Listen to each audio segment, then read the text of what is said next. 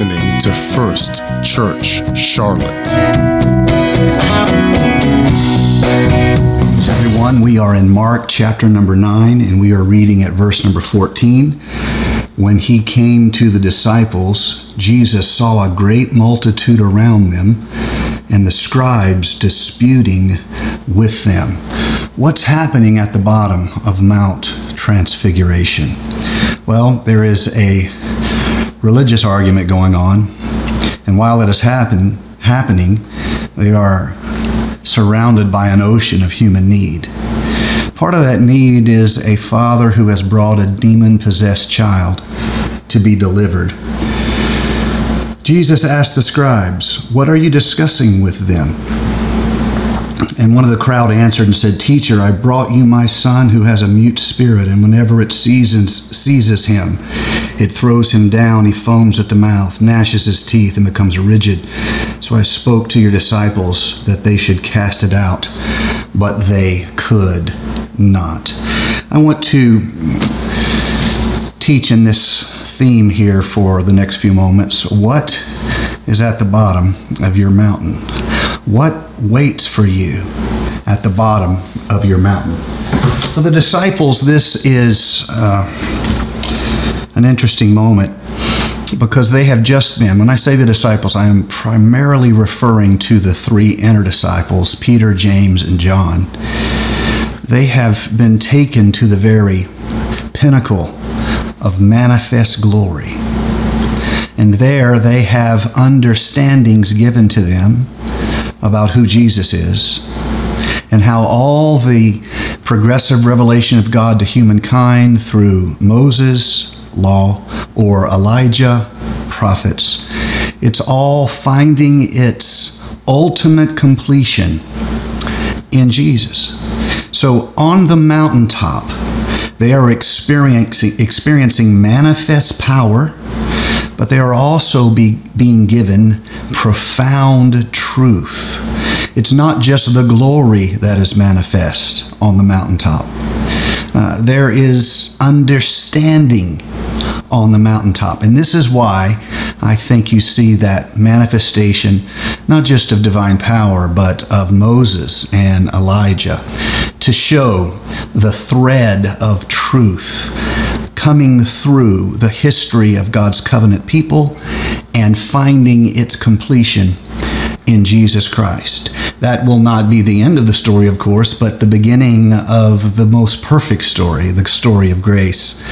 And that is through Jesus comes not just covenant for the physical inheritors of Abraham's covenant, but to all those who can be born of Abraham through faith.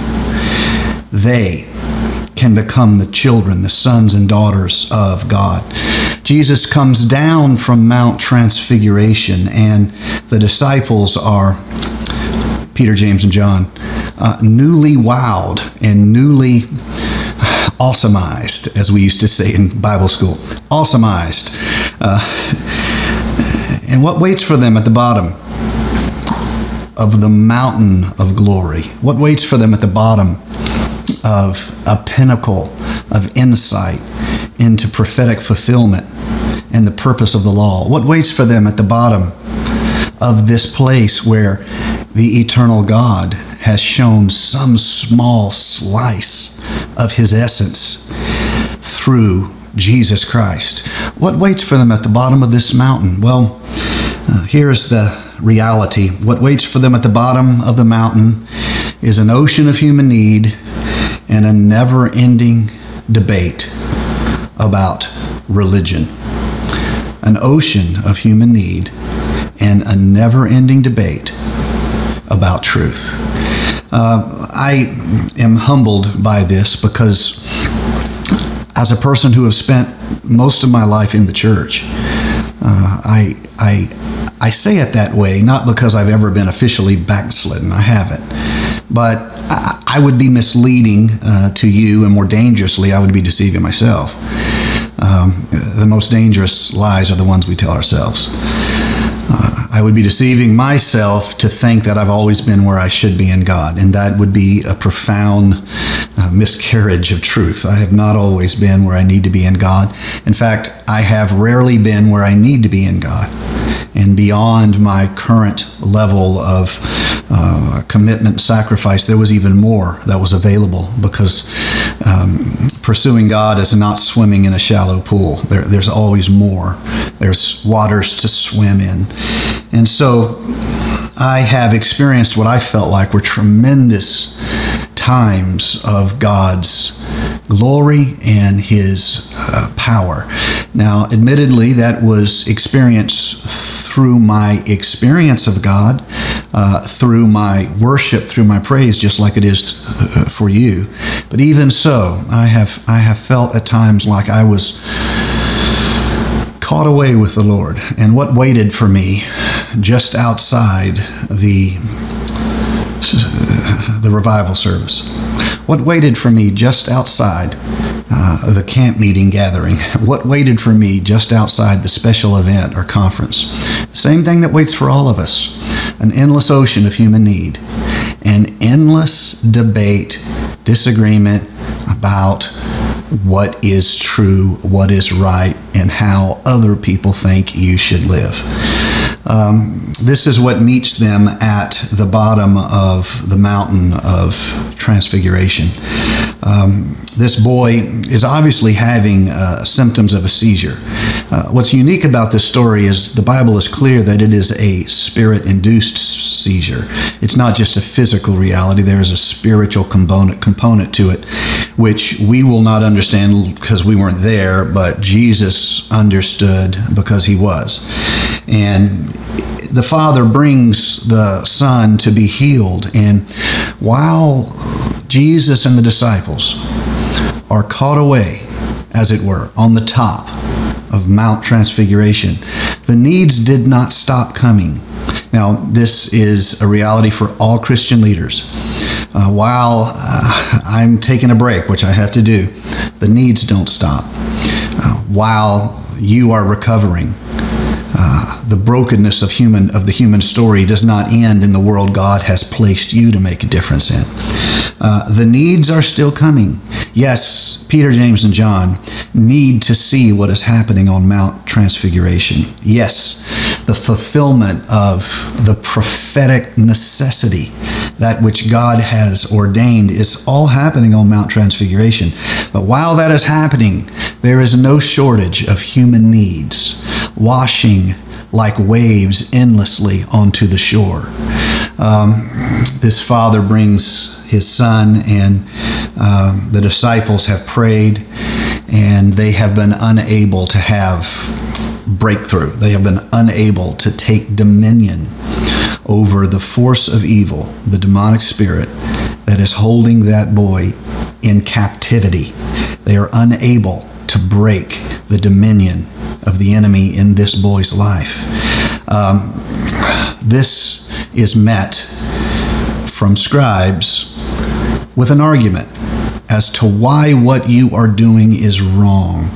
Um, there's a lesson here that that I, I want to take care to express in the right way, but it's here. the point is not that truth doesn't matter. That's not the point. The point is not that there isn't a biblically right way to do things. That isn't the point.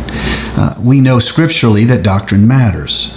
Um, we know through the teaching of the apostles and through the writing uh, in the epistles of the New Testament, we know doctrine matters. My point is not that doctrine doesn't matter. My point is the doctrine that we often disagree about or argue about, or the preference, the church style, the preference, that has almost no impact on the ocean of human needs. I enjoy studying scriptures. I enjoy understanding uh, doctrines and understanding the history of doctrines and how set of beliefs came to be embraced.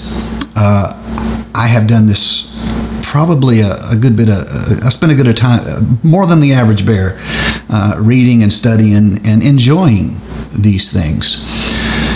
But I want to be clear with all of us here today that I'm unaware of how that met any human need other than my own interests. The lesson is this while the disciples are arguing with the scribes, the human needs are still coming ashore like an endless repetition of waves pounding the shore. And when Jesus comes down from Mount Transfiguration, he's met by an ocean of human need and an endless religious debate. Uh, Jesus informs the disciples that the reason why they could not cast out the demon uh, was because of a lack of faith. Now, before I get much into that, which I'm going to do in just a moment. I want to complete the story. The crowd is watching. Jesus uh, asks the Father if he can believe. If he can believe, then the Bible says all things are possible.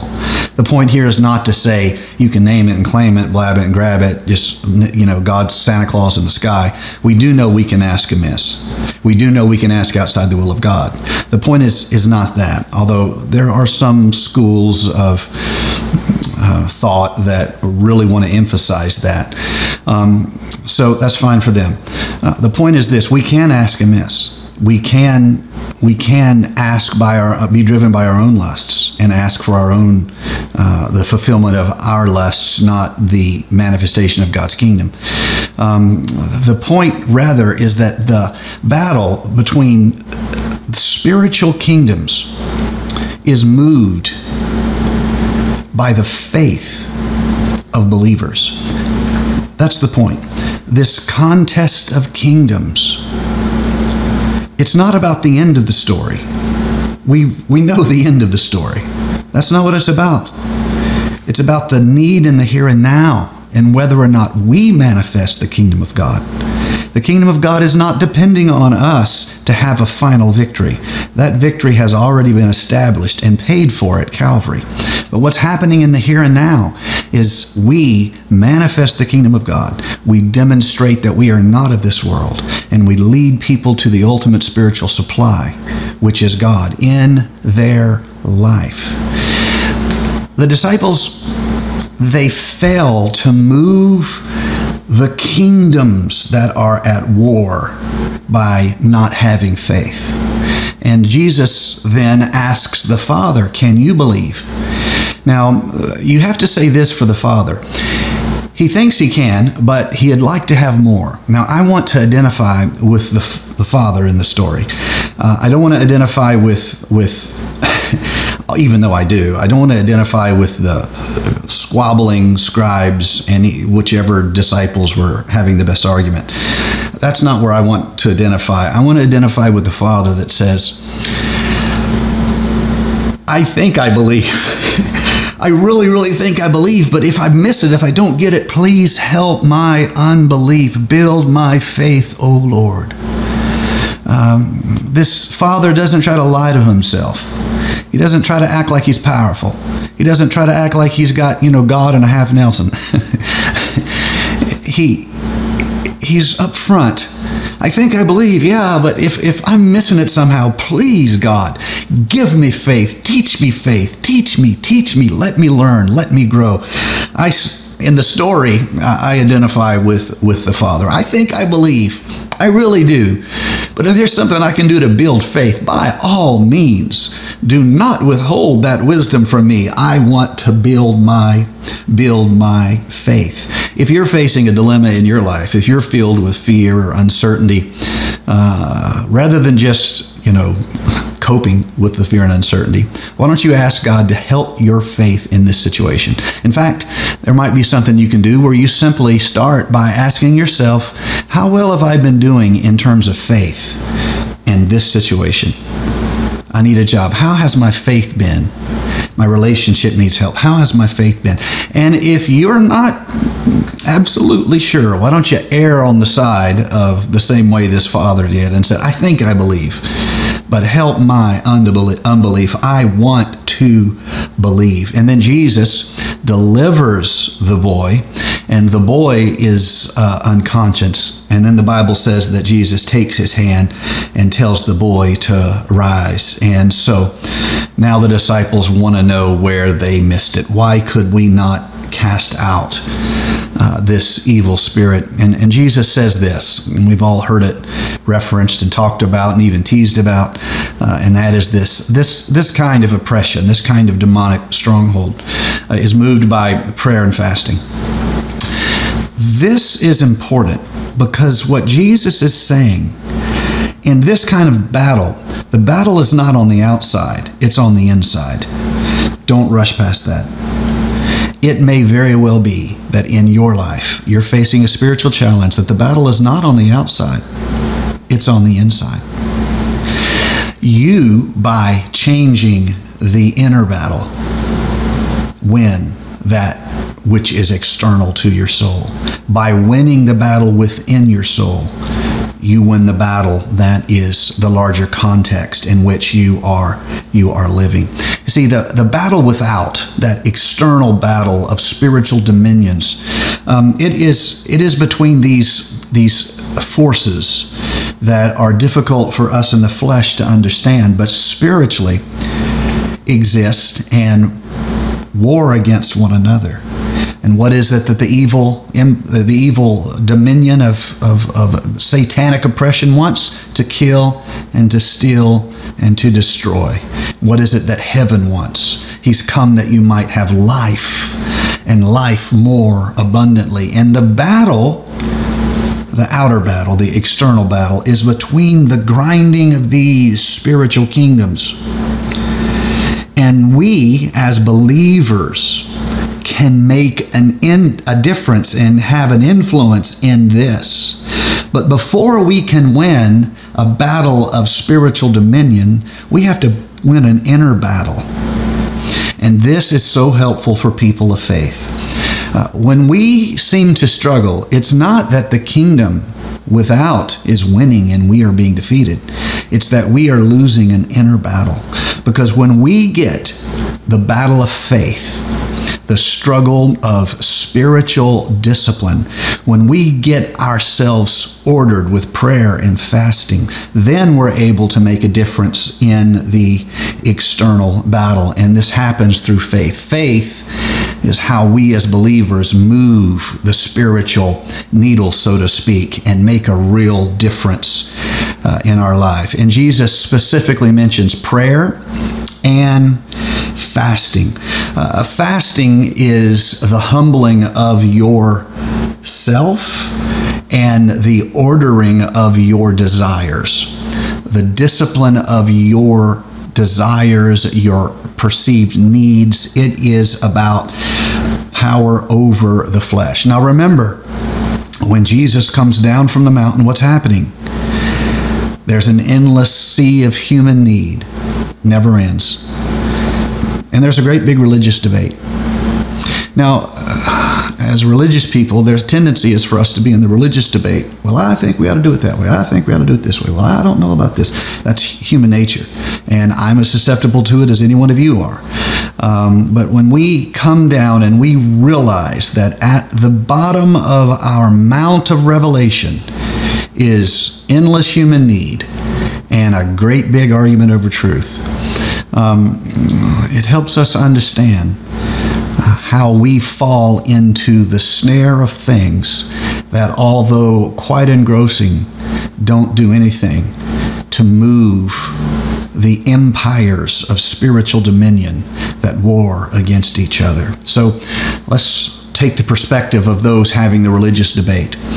Um, you see, we tend to, in that context, in that religious debate or argument, we tend to do battle with each other. We're not doing battle against kingdom dominion. We're fighting with each other. And then what do we do? Having finished fighting with each other, we gather with the folks who agree with us and we go eat. do you see what's happening at the bottom of the mountain? There's a disagreement over truth, and the battle is between people who want to control how things are done while their focus is there, they're unable to meet human need. They're unable to have any authority. Why? Because instead of fighting within, disciplining within, prayer and fasting. They're fighting with each other and then taking the ones who agree with them to eat. there's a point to be made here. And if you've been around church much, this can be a little humorous to you, like it is to me, but there's a point to be made here. The battle is not with each other, the battle is against the self. The battle is not, I'm not saying that, don't misunderstand. I'm not, I'm not trying to say that doctrine doesn't matter. No, I'm talking about how we get confused about what pushes back the forces of darkness.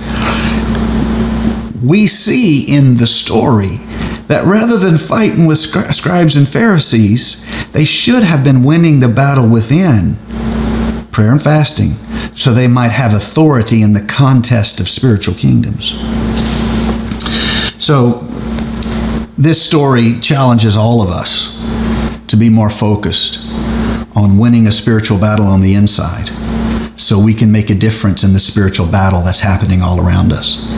And if we will not make an effort to win that spiritual battle on the inside, we will have very little effect on the battle that is outside. And so, uh, if the Lord would help us, we will recognize that before we can change others, we have to win this internal battle. Before we make a difference in their life, we need to get authority in our lives. We need to take ourselves to a prayer closet. It's me, O oh Lord, standing in the need of prayer. And having won that battle, I now am prepared to make a difference in the battle that I am living in the midst of. I'm glad for every time you've been caught up to Mount Transfiguration, and I'm glad every time I have seen in my spirit the great manifestation of God. But we don't get to stay on the mountaintop. We go right back down to the valley because there's a battle in the valley. There's actually uh, more than one battle. One battle is ultimately a distraction. That's fighting with other people about this and that. And there's one battle that matters, and that's the battle you need to fight inside you. And if you can draw close to God, if you, through prayer and fasting, can establish a place of spiritual faith, confidence, and authority, now you have spiritual dunamis power over the forces of the enemy.